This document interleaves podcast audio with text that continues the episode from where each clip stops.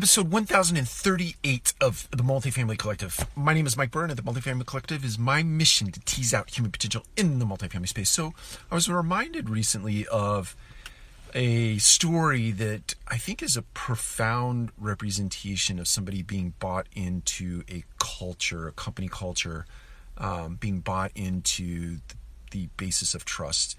And that story goes like this um, it was in Washington, and had a maintenance supervisor who had missed a deadline. We had a move in on a Saturday, and he missed the deadline of getting the unit ready on Friday.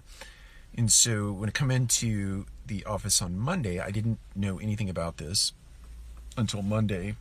The way I discovered it is that I entered the building, entered my office, went to sit down, and on my desk were uh, papers or a stack of papers, and they were turned upside down. So I turned them over right side, and it was my maintenance supervisor who had written himself up with a coaching and counseling form and put it on my desk, and later on told me that he was accountable for missing the deadline on Saturday.